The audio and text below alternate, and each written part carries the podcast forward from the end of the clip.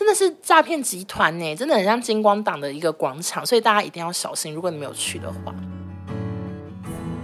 我就是头很痛，好啦，跑不动啦，Oh my god，不行不行，要被诈骗了，要被骗钱了，这样你一定要撑过去。好臭，好臭，好臭，好臭！而且说实在的，也不确定到底是人屎还是狗屎，无可救药啊！欢迎收听紫砂欧娜，大家好，我是欧娜。今天要聊的主题呢，就是我刚刚结束的纽约之旅。这是我人生第一次去纽约。那我从小呢，就对纽约有非常多的幻想，毕竟我很爱看。欲望城市，很爱看各种美剧、电影，然后真的非常多那种我最爱的华丽时尚的电影都发生在纽约，所以我一直对这个城市充满着各种美好的想象。目前人在芝加哥，然后下礼拜就要搬家去西雅图，所以有一段。男友辞职的空档，所以他就决定呢带我去纽约一个四天三夜的旅行。坦白说，这也是我最期待的一个城市，因为觉得那边好像最最发达、最时尚，有的没的。哎，我就是比较肤浅，然后。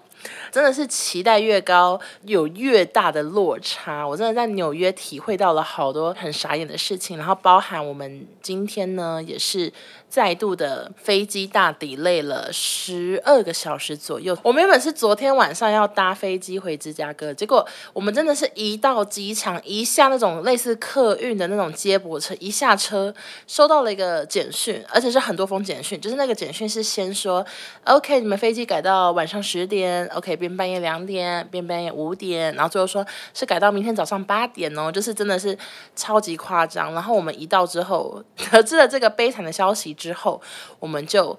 又订了饭店，然后紧急的在那个纽泽西州随便找了一个机场附近的饭店住了一晚，然后今天又搭了早上八点的飞机回来了芝加哥，而且今天早上一上飞机又出事。我们一上飞机之后呢，他在停的时候他是不会开那种凉快的冷气给你，他好像都开送风，我不知道为什么，希望有机组人员可以告诉我为什么。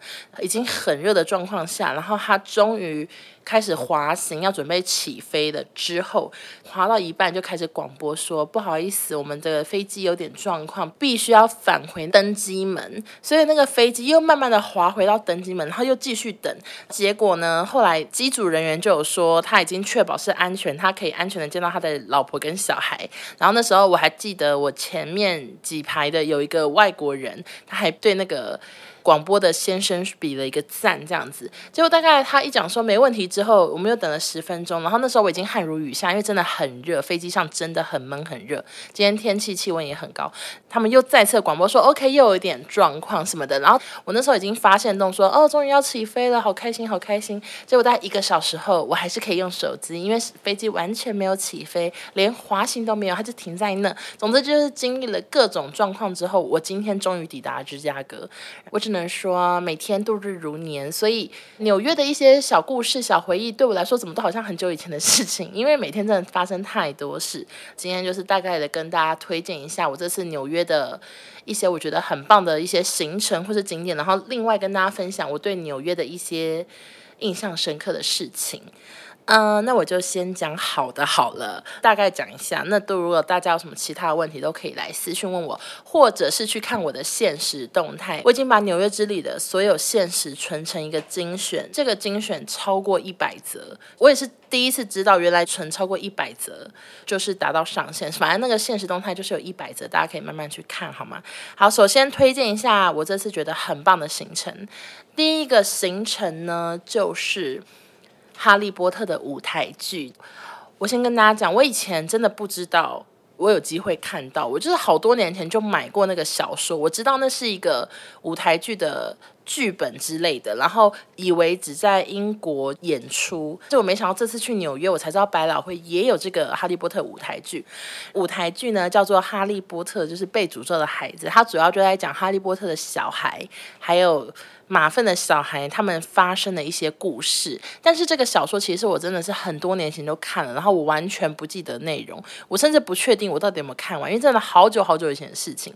这次我就是抱持一个初心，就是一个脑袋空空的心情呢，去看了这个舞台剧。那跟大家讲一下，其实我们是当天才决定我们要去看这个剧的，所以那时候票其实是所剩不多。我们买到的是一个人要一百多块美金的门票，这个一百多块美金换算大概是快要台币五千块左右。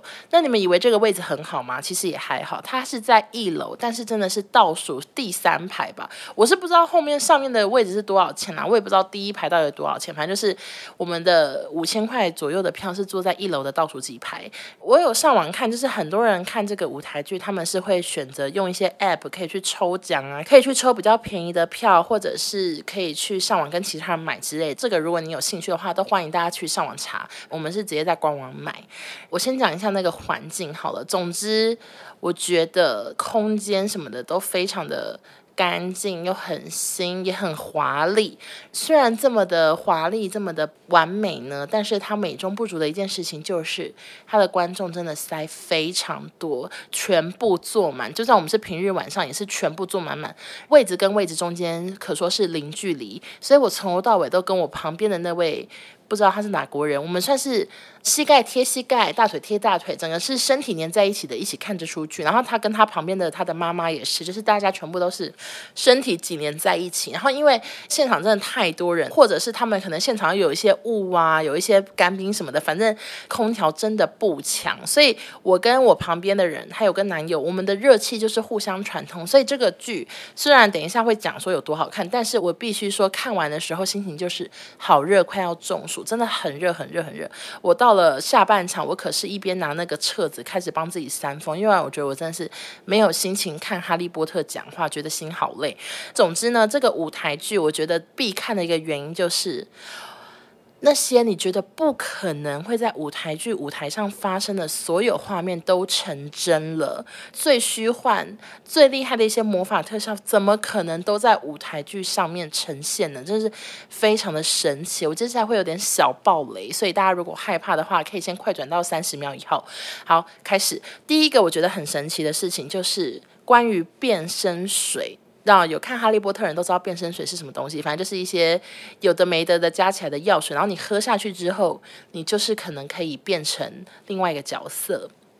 包含你的身高、你的外形的一个药水，然后这种东西其实在电影里出现就很蛮常见，但就很好看嘛，反正就是一个动画的感觉，他们就变身了。但是我真的没有想到，在舞台剧的舞台上，它竟然可以呈现，虽然是看得出来它是怎么呈现，就是有点类似四川变脸，你知道那种感觉，那种调调，它就是有一些手法，但是看起来还是真的是非常的精彩。所以那时候变身水一变完，我真的是。疯狂的压着那个男友的腿，说只能用肢体，说也太精彩，也太好看了吧。然后另外还有一个，我真的是被吓到，因为真的是怎么可能会出现的东西，就是催狂魔。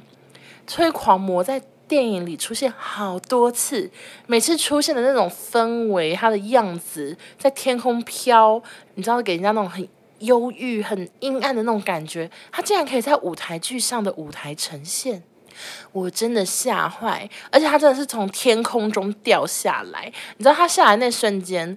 全场要鼓掌，有点太震撼了，太喜欢了。然后催狂魔，我必须说，因为我们的位置的关系，其实我们坐第一排比较后面，会导致有一些地方是有点被二楼挡到，所以我觉得这个是比较可惜。如果你今天已经下定决心要花大钱看这个剧的话，劝你们还是买一楼中间一点，要不然会有点微微的挡到催狂魔。不过大致上还是看得到。总之，催狂魔也是我整个舞台剧印象非常深刻的一件事情。整出哈利波特的剧大概是三点五个小时，中间有休息大概二十分钟左右。那那有听说，就是英国的版本是长达八小时，我是不知道这八小时怎么演啊。听说中间是休息到两个多小时，但是我觉得我这次去看纽约的这个《哈利波特》的舞台剧，我个人是已经非常满意，会有很多很多惊喜的点，然后就是留着大家慢慢去发掘。如果你们有机会去看的话，最后真的是精彩到剧一结束，演员一谢幕，全场就是站起来拍手，非常非常的推荐。好，那下一个我要推荐的行程呢，也是男友最。爱行程就是情境式舞台剧，叫做《Sleep No More》。那我先简单讲一下，其实那时候我知道自己要去纽约，然后我已经上网跟大家征求所有纽约行程的时候，真的是这出剧最多最多人推，非常非常多人都跟我说，哦，那一定要去看，怎样怎样怎样。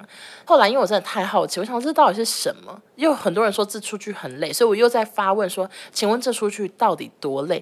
就就超多人传讯跟我说，这出剧真的是他们史上看过最累，一定要穿慢跑鞋去，一定要穿运动衣。然后他们还说，有些人回家看那个手机的记录，然后那天他跑了三十层楼之类的，反正就是把他形容得非常夸张。然后我有一个空服员朋友，他也跟我说。哎，对，你可以去看那个剧，但是我想到我那时候快要气喘发作，我就不敢推荐你，因为他觉得我体力可能也没办法去撑完这部剧。那我先简单讲一下这个剧的内容，以及它为什么这么受欢迎。就是呢，它是一个五六层楼的一个建筑，里面呢满满的布景，满满的角色。这些角色呢，他们会一直在。这个建筑的各个角落演戏、舞蹈、表演等等，然后所有的观众必须戴着面具，你们就像一个空气一般去看每个角色的表演。那些角色他们会突然从三楼冲到一楼，就要跟在后面去看，然后可能会跟你互动，可能会摸你，可能会跟你有台词，甚至有些人跟我说他们会被拉进小房间，然后那个演员可能在他耳朵旁边讲了一句话，或者是亲他的脸之类的。总之就是一个会跟演员有很多互动的。然后气氛做得非常到位的一个剧，好，那这个剧呢，就是大概一个人也是一百多块，然后这个剧是必须要提前订的，因为它其实已经演了很多很多年，但是它到现在还是非常夯。因为我们那天也是看一个平日礼拜一晚上时间，也是超多人满满的，所以一定要提前订票。我先讲一下这个剧目前的防疫状况，就是你必须要带小黄卡，然后还有。ID，你还必须要在现场呢，戴上他的 N 九五口罩以及他们发的面具，从头到尾都不能拿下来。如果拿下来的话，你就是会变成像演员或者是工作人员。总之就是从头到尾都要戴着。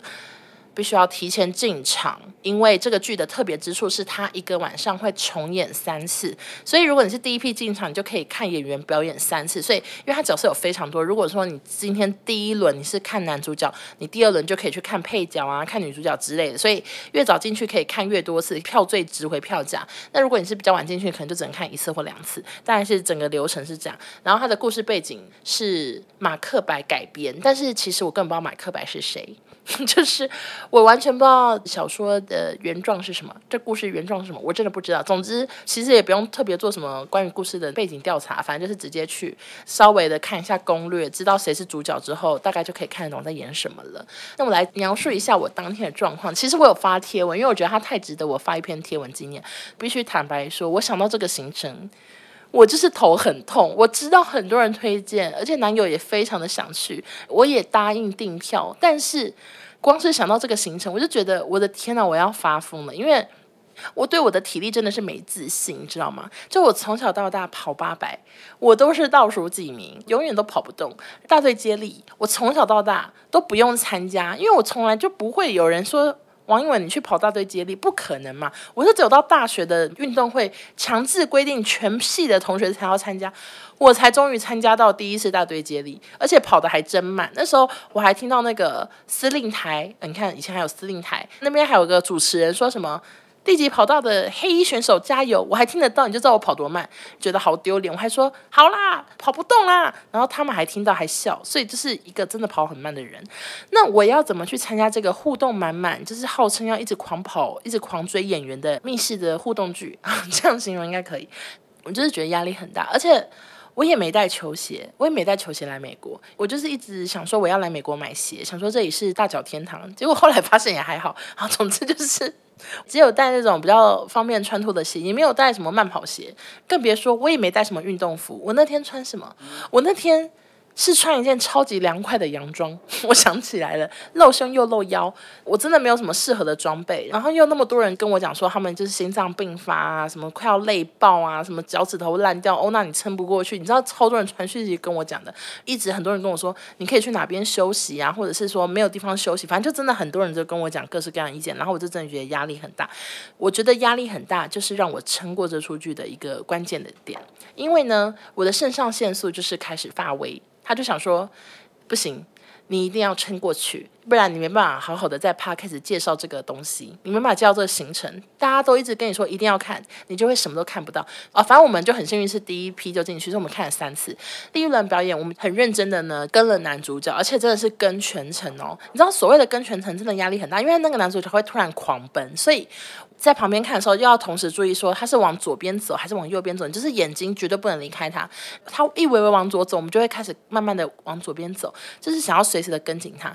真的是现在眼睛非常的利，就算你最后就是来不及看到他，但是你也要好好跟着那些其他观众。反正就是第一轮，我真的是毛起来狂奔呢、啊！我现在想想还是觉得自己很努力的，真的很辛苦。然后他跑几楼，我就跟着跑到几楼，就是完全不放弃。因为脚真的太酸，所以我们第二轮就没有再跟什么角色，我们就是把他的每一楼的布景都逛了一遍。我不得不说，气氛呐，一切的一切，那些道具真的是太精致、太厉害，很难想象他已经演了那么多年，都还是维持的这么好。可能是有翻新或什么，但总之就是真的非常厉害。第三轮我们又跟了一些角色，大概是这样。那。呃，跟大家报告一下，其实关于脚痛不痛什么的，我是觉得还好。最痛的地方真的是我的耳朵，我真的奉劝 Sleep No More 这个团队呢，可以去团购天天口罩，因为我当下戴那个 N 九五，紧到爆炸，那 N 九五的口罩真的是有够憋，我的耳朵呢。超级痛，以及狂暴汗，因为就是现场真的一直在走来走去、跑来跑去，所以我那时候耳朵真的湿到我的口罩戴不了诶，我的口罩绳一直从耳朵滑下去，我连扣都扣不好，然后又要戴面具，就是 N95 口罩外面还要罩一个全罩式的面具，真的是超级闷，耳朵痛也舒缓了很多我我的脚痛或者是我很累之类这件事情。总之最后算是顺利的看完这出剧。就算我的耳朵在过程中算是对折，就是整个是折起来的状况。不过，anyway 还是顺利的看完这出剧。好，所以这个 Sleep No More 呢，我也是非常推荐给大家。然后男友很喜欢，他说他很想去二刷。那我个人是真的是不想，就好累。好，那下一个推荐大家的景点呢，算是一个很完美的景点，而且去年十月才开。这景点呢，现在打卡点的贴文是十几万还是二十万？就是真的非常非常多各国网美。都有去那边拍照，就是 Summit One，它的缩写是 S O V，反正你们去上网搜寻 S O V 纽约一定找得到。它是一个高楼上的观景台，然后那个观景台的位置是九十一楼到九十三楼，它每一楼都有很多设计，像是有镜子反射，会让你觉得怎么底下没有地板啊，上面没有天花板那种感觉，银色系的一些设计，或者是从九十三楼到一楼都完全镂空，可以让你看到最底下的那些。大马路，或者是很多你在九十一楼能看到的那些高楼大厦的建筑都能一览无遗，甚至连很远的中央公园什么什么的都看得非常清楚，就是一个比较新，然后非常完美、非常科技化的一个观景台。这个景点我真的是也是大推，然后一个人的票价大概是三十几块美金，很好拍照，很好打发时间，然后非常的舒服，很新，很凉。大大的推荐给大家，脚也比较不会痛，因为有椅子什么的。总之就是这样。好，因为我真的现在前面讲太多话了，推荐的景点大概是这些。那接下来就速速的推荐一下食物。好，食物呢，第一个想要推荐的就是雀儿喜市场。它里面有非常多厉害的餐厅或者是一些小吃，那我自己是只吃了两种，但是我顺便讲一下其他人推荐的。首先第一个呢，就是很多人推荐我的，就是他们的龙虾，可以点水煮龙虾或者是生蚝，反正是很多海鲜料理啊，然后还有寿司吧什么的，都在同一家，所以大家如果你们有去的话，一定要吃。然后另外一个呢，就是他们有一个胖女巫的。布朗尼店那个也是好多人都推荐我，那个布朗尼我们也有买两种口味，我个人是觉得非常的好吃，跟大家推荐一下，一定要买巧克力原味，买白巧克力原味就是还好。接下来第三个。很多人推荐的就是他们的 tacos，其实我我有点忘记详细的店名，反正就在一楼，然后最多人排队那一家，那个也是超多人推荐给我。但是因为我们那天真的吃龙虾吃太饱，所以大家如果有去的话，也可以参考看看。下一个要推荐的就是他们的牛排。因为蛮多网友都跟我说，去纽约一定要吃牛排。我是不知道为什么，是纽约的牛比较厉害吗？总之，很多人推荐的就是一个米其林一星的餐厅，叫做 Peter lugas。牛排一个人吃下来是大概台币两千多。在台湾，你们如果要吃到米其林一星等级的牛排餐厅，有时候一个人也是要吃到四五千左右。所以。很多网友推这家店的原因，是因为 CP 值很高，比起台湾来说。但是我们吃完的感想是觉得，嗯，还好，因为他们的餐点的价格呢，其实他们的服务算是偏粗鲁，呃，比较大咧咧。因为那个服务我们的一个老阿伯呢，真的是挺没耐心的，好像很不想赚小费，他就是。摆任何东西都没有跟我们讲什么话，然后我我没有问他说，那你有推荐什么甜点吗？他也说都很好吃之类，反正就是就觉得服务普普，但是真的食物我个人是蛮喜欢的啦，推荐给大家。呃，那家店真的超多亚洲人，感觉是亚洲人特爱去。好，接下来再推荐的呢，就是关于韩式餐厅，因为韩式餐厅我们这次去吃了两家，我都觉得很赞。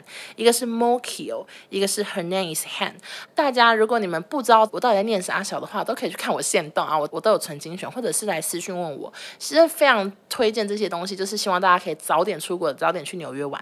这两个韩式餐厅呢，我的个人都觉得很好吃，可能是韩国人开的吧，我也不确定，反正就是都很好吃。是每个食物都很到底。以上就是纽约的我一些推荐的东西。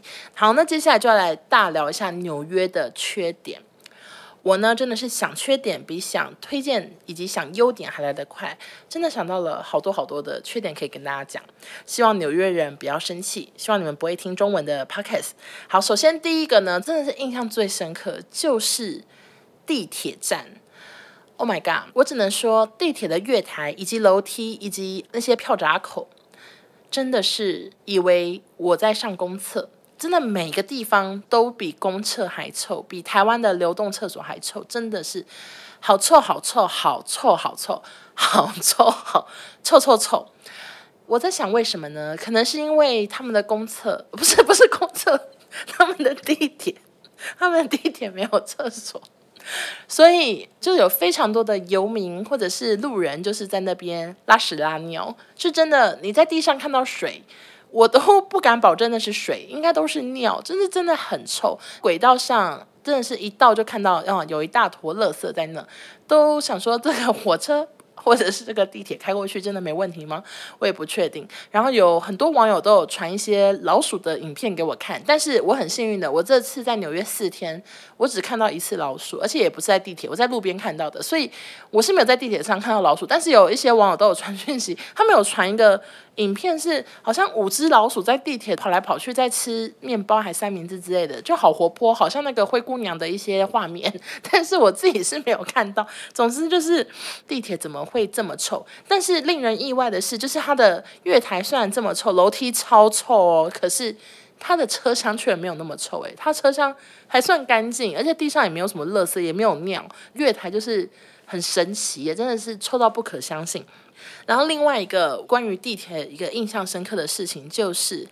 真的很多人不付钱，因为我真的不止一次看到好多人是跳那个票闸口，就他不刷卡过去，他直接脚这样翻过去啊，这样好像就可以搭免费的吧？因为那边其实工作人员好像也不多，就不像台北捷运会一直看到什么工作人员，然后现在还会看到什么志工，然后什么管你有没有戴口罩啦什么之类的，反正就是都会有很多工作人员。但是那边很常是在月台是看不到工作人员，因为我们有一次呢，例如说我们要往淡水站去好了，就我们搭到。反方向，我们搭到往台大医院，然后它的月台却是没有任何的通行的楼梯或什么的，就是我们必须要再出站，再走去另外一个地方搭。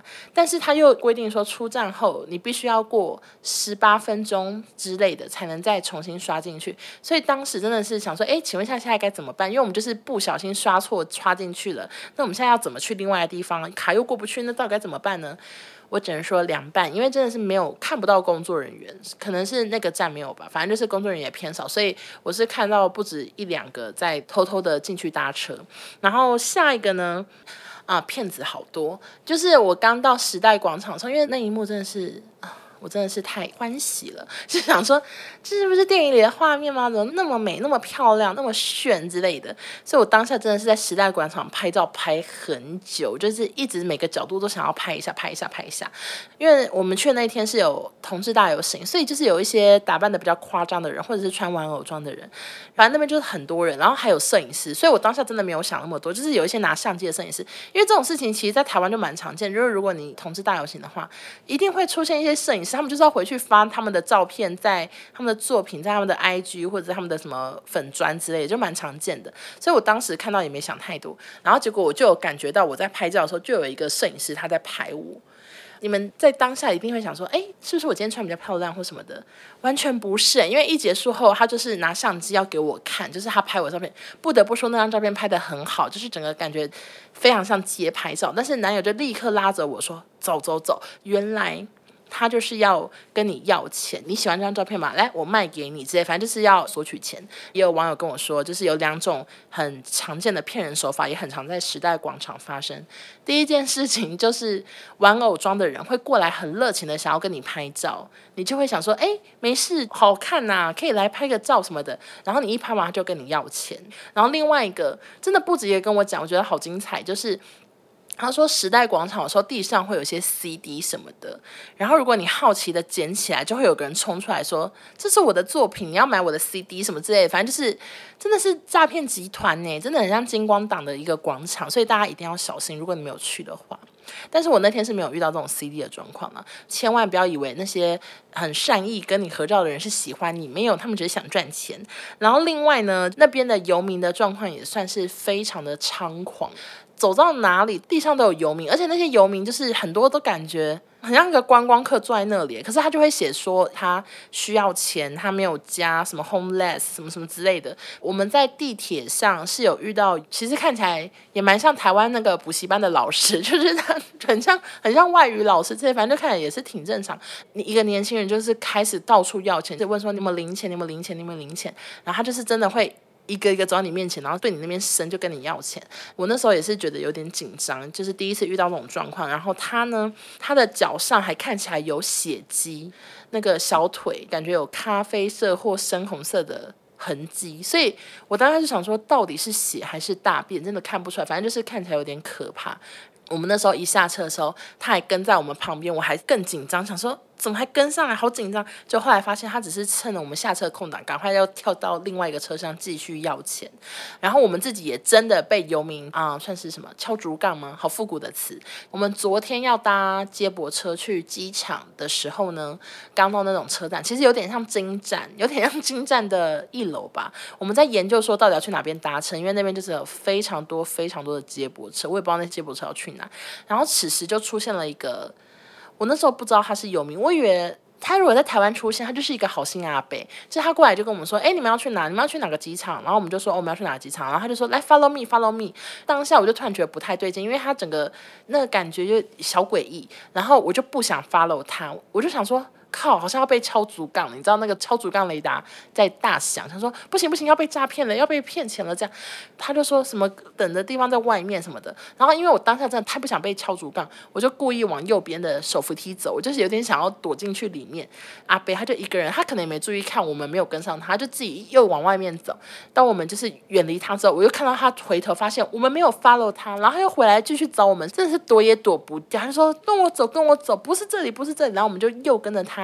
排那个接驳车的队，这样，然后当我们一排好之后，他就说这里啦，然后你知道他人很好，他还跑去问我们排队的那个尾巴，然后拍那个人说这个是去那个机场吗？然后那个人还说对，其实他在台湾就是一个好心阿伯，他就是那个京站的志工，但是在那里不是，他是一个要准备跟我们要钱的游民。然后总之他就说，那请问一下你们有零钱吗？他就开始要跟我们要钱这样子，因为我们其实。在美国都很常是刷卡，所以我身上的现金都是大钞，就是我只有一百块，还有二十块美金左右，反正就是六百或三千，大概是这样。然后我就跟他说，我们真的没有零钱。那个阿伯就是不死心，他还是要要到东西，他就说，那你们有没有地铁卡？因为我们买地铁卡是七天无限搭，七天无限搭，它就是一个钱。然后很多人说大概搭十二趟嘛之类就会回本了，因为他们那边一趟有固定一个钱哦，两点五块美金之类的。哎，不好意思，如果讲错的话，请纽约的听众还有美国听众不要生气。反正就我就讲大概，因为我们只去四天，其实剩下那张卡是可以继续用，还可以再刷卡三天，这样就是你可以到处搭，它可以尽情的搭去各个地区。然后他就说你有那个卡吗？后来男友就把他的卡给了那个游民。然后那游民就很开心，然后就走了，这样就谢谢，然后就走了。我们在排那个队的过程中，持续的又有另外一位游民也过来跟我们要钱，反正就是在那边游民真的好多。最后一个想到的缺点就是，我觉得这几天去呢，我特别比较喜欢的地区就是布鲁克林，因为那边真的。比较香，就比较像人民居住的地方，比较没有像那个时代广场那附近，就是充满了满满的人，满满的观光客。但是唯一的缺点就是我在那边真的是一直差点踩到大便的，大概差点踩到大便三次吧。有一次真的是近在咫尺，因为我就是。每次发现动拍完影片就要赶快上传，我就是一个超级时的人，我就是那个纽约特派记者。然后我一直用手机的状况下，就是真的速度差点踩到大便啊！真的不知道为什么大便这么多，而且说实在的，也不确定到底是人屎还是狗屎，真的觉得那边实在是太多屎尿了。以上就是我对纽约盘点的一些缺点，只能说。梦还是最美，因为真的以前就是太多那个美好的幻想，结果原来实际上，凯莉啊，凯莉布雷肖，原来你在拍戏的那些地方这么臭啊？你怎么把那边拍的那么美好？就是其实现场啊，大变味啊，Blair 跟 Serena 他们在那个中央车站那么漂亮，结果那边中央车站一离开那个楼梯也是臭的。无可救药啊，Serena 拍戏辛苦了。好啦，大概就是这样。但是其实这次去还是有蛮多景点都没去的，就是像什么自由女神像，我真的从头到尾都想在高楼或者是在哪里，我都在努力寻找它的踪迹，但是我真的看不到它，我不知道它在哪。还有一些网友推荐的，像是九一一的纪念博物馆啊，或者是一些高楼，一些很厉害的餐厅、酒吧什么，我们都没有时间去，而且我们已经景点排很满。我每天都走两万五千步，但还是有非常多景点都没去，所以之后如果有机会的话，还是很想再去纽约玩，真的是很推荐给大家耶。如果大家听完这集有什么心得想要跟我说的话，也都欢迎来讯跟我分享。好，顺带一提，跟男友小讨论一下，就是。我跟你讲，在路边尿尿的可不只是游民，因为我们那时候在排那个 Sleep No More，那边算是一个，它好像以前那边算是挺荒凉，就是没有什么发展。然后我们去的那个表演的那个地方，它以前也是一个已经倒闭的饭店之类的。但是因为 Sleep No More 实在太红，所以那个地区算是有整个发展起来，而且看起来也挺干净的。但是我们在排队到一半的时候，我们就突然感觉到保全他好像在后面问那个路人说：“哎，你是要来排队吗？”就那路人他正在。正在拉拉链啊，他他他其实刚刚在我们后面尿尿，我真的觉得怎么会这样？路边尿尿可不是游民的专利，我只能说行人也是到处尿，到处拉。好啦，大概就是这样。哦，火车好吵哦。好，那呃，没想到四天就有这么多故事可以跟大家分享，而且已经好久好久没有直播了，因为最近真的太忙，而且那个又有时差的问题。因为你们每次比较可以看我直播的时间，我都常常要出门，毕竟我现在是一个早睡早起的好孩子。好，总之就是下礼拜呢就要前往西雅图了。一个也是我从来没去过的地方，很期待在那边又有什么新的故事可以跟大家分享。而且这次要在那边住更久，我四天就发生这么多事情。我在西雅图要住两个月，到底会发生什么事情呢？我也不知道，请大家敬请期待喽。那就谢谢大家收听，我们下周见，拜拜。然后那个这样讲哈，他就说为了我们的安全着想，宝宝你这样一直中断，我要怎么解释？怎么办？我会不会讲错太多东西呀、啊？因为你们怕你被骂啊。好啦好啦好啦，谢谢。好，严先生变身水不能改变声音，也是 J.K. 罗琳写的《哈利波特》他，他他是监制的人。严先生，我就问一下，这怎么剪啊？